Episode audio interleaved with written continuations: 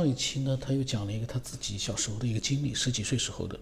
那么，呃，然后呢，他又讲了一些好像是和中医有关的东西，但是我不知道这个是不是他自己写的，因为第一句话我就没看懂。他说，这也是我们中医或者是道家统称黄老之学吧？可能我，嗯，就是说我不太懂啊，可能有的人懂吧。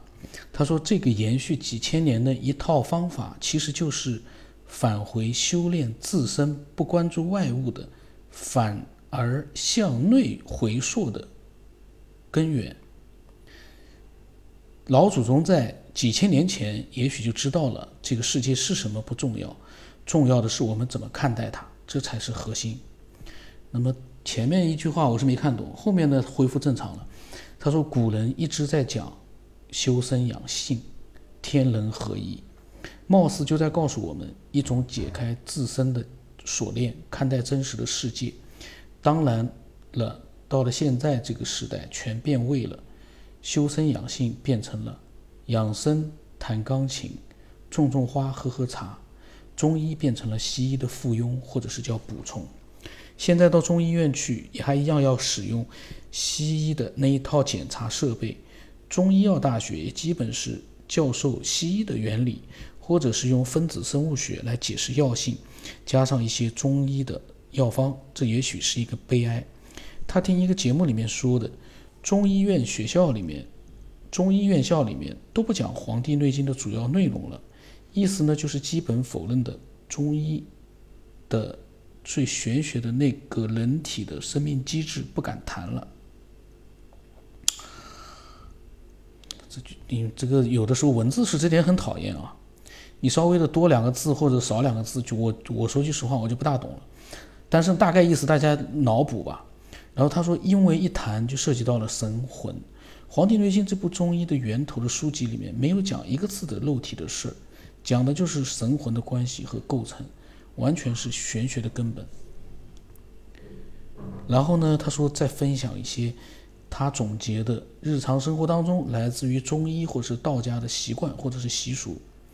他说：“对了，有一些是他听来的，有一些他自己总结的。”然后他就讲了啊，这个我觉得也挺好的，大家了解一下其实蛮好的。嗯，他说第一个呢，我们中国人常说的常喝热水，其实就是来自于中医的理论，因为中医理论认为呢，人分解食物变成身体需要的精这个东西本身是要消耗元气的。简单的可以理解成，我们喝进去凉水，再到体内要被重新的加热到人体的三温度三十七度，这需要消耗能量。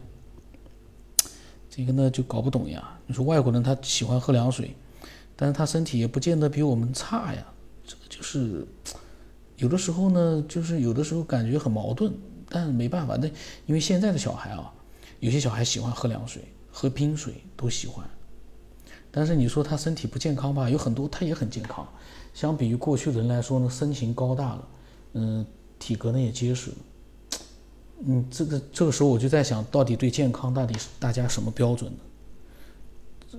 然后他说啊，而元气本身这种东西呢是很难补充的，普通人只能省着点用。他说第二个，我们的主食是大米或者是各种谷物，这是为什么呢？因为古人早就说过一句话。食谷者会，食肉者弊。这个弊是出闭的闭啊。他说这里的会其实就是元气充足的结果。他说上面他说的元气很难补充，但是并不是无法补充，可能说的是现在这个世界含有元气或者是容易吸收的这种农作物太少了，谷物就是这一类。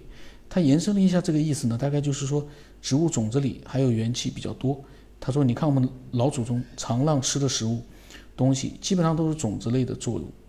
包括还有人类的胎盘入药的感觉，都是这一类的现象。还有吃鸡蛋和关于鸡蛋的神奇的其他作用。吃肉者必，这个呢又是一个刚才我说的矛盾。中国、外国就有些国家，他们喜欢吃肉，但是你说他身体不好，没有元气，这好像也不对。他的体格很健壮，然后呢肌肉也结实，然后呢。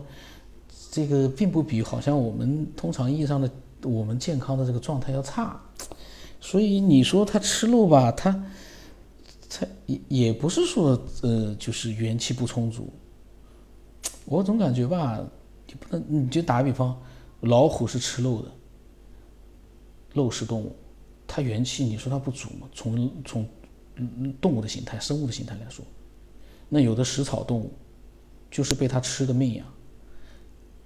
当然，这跟元气我不知道是不是有关系，因为我只是瞎扯啊。大家反正自己对它的分享，反正可能每个人都有不同的理解。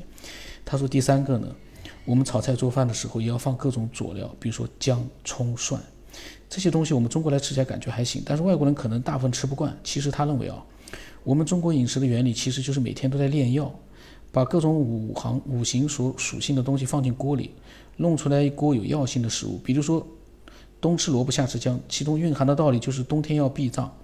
把身体收藏收缩起来，由内而外的收缩。夏天呢，借着外界的阳气生发时候呢，补充阳气，一点点的姜就可以做到。我们炖猪肉的时候一定要放姜，是因为猪肉是肉类里面比较阴寒之气的，需要生姜的阳气来压一下。再放点八角，中和最好。还有的就是肉类里面，牛羊肉呢，药性温和是上品。猪肉因为是便于饲养，但是肉的药性偏寒。就成了大众的食物，再加上宣传，导致了南方的很多人吃不惯羊肉，就以为猪肉是最好的。其实不是，这个呢，可能时代不一样吧。其实现在，嗯，南方的人也吃羊肉、猪肉，而且羊肉、猪肉，呃，羊肉和牛肉比猪肉更贵。从价值上来看，不是因为它少，而是因为大家可能觉得。然后他说呢，第四个，以前刑场杀人都选在秋天，还有的就是午时三刻，是为什么？其实道理很简单，就是秋天属金，主杀伐消摄，煞气重，人鬼皆损。意思呢，就是秋天时候对人和神魂皆是容易受损害的时间。午时三刻是一天阳气最高的时间，过了这个时间段，极阴的时间段，在这个时间里面杀人的冤气很难成鬼。这个呢是古代人可能有这样的说法，但是实际上呢，我觉得未必是这么回事儿。我个人是这么看的啊，你不能因为他是这么干的，他是这么说的，这就是真的，真的是这样。古人有很多东西，我们现在看了之后呢，他有他的一套说辞，但是我们未必会认同。就说这个鬼成没成鬼，我们也不知道呀。就是怨气有没有成鬼，说是有怨鬼，但是。我就想问问，到底有几个人看到了？我不是说没有啊，就是说我们基本上都没看到过。这点你，嗯，我觉得大家都应该承认吧。我想在听节目的人里面，可能一万个人里面，是不是有一个人看到过，真正的看到过啊？不是那种，就是说错觉啊，真正的看到过怨怨鬼。我想，所以你既然是这样的一个说法的话，那。他的说法就不准了呀，哪来的什么时候根据时候变轨的可能性大一点小一点？这个我觉得那也说不通，我个人感觉啊。然后他说五一婚姻呢，第五呢婚姻方面也是的，哟，他总结了好多哎，后面还有很多。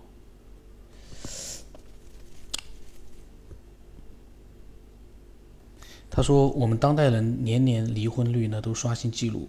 人们常说古时候没有离婚的，是因为古时候呢人男尊女卑，只有男的休妻，没有离婚的。其实不是，在中国古代大部分时候呢，夫妻双方的地位都差不多，只有妾的地位低一点，也是可以离婚的，只是手续比较繁杂。这个在高晓松的节目里面详细讲过，他就不再解释了。他说的是另一个原因，也许古时候的家庭夫妻双方没有那么多性格上的冲突吧，因为古时候相亲都要看黄历，看双方的八字合相，其实就是。五行生发与相克的道理，先把性格相合的放一起，日子过着过着就有了爱情。这个呢，我也有不同的看法了。不是说手续复杂不不能离婚什么东西的，休妻也是有的。不是因为这个原因，而是说句实话，当你三妻四妾的时候，我就是今我喜欢的，我就天天跟他在一起。我对一个不喜欢的，我就不理他不就行了？不理他不搭理他不就可以了吗？又不是只有一个老婆，三妻四妾本来就很难照顾周全。你他如果说你不喜欢他，或者他对你不满意，你就别搭理他呗。你不把他休了，对吧？他自己也也不能自己跑回家吧。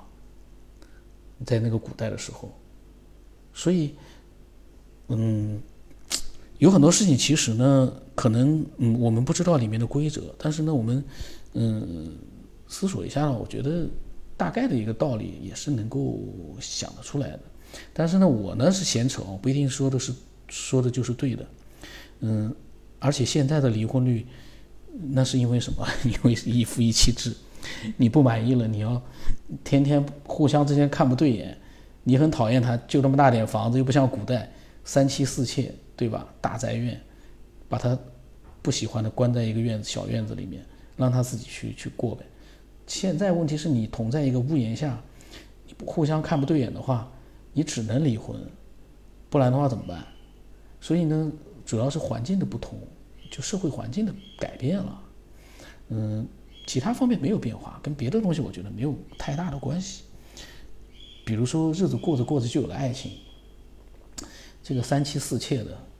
嗯，而且就像他说的，有男尊女卑，跟现在不一样。现在的人恋爱自由，过着过着都不一定有爱情了。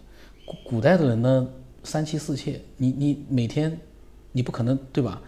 跟同时跟几个人都产生了爱情，可能性也有，韦小宝，但是呢，绝大多数人做不到。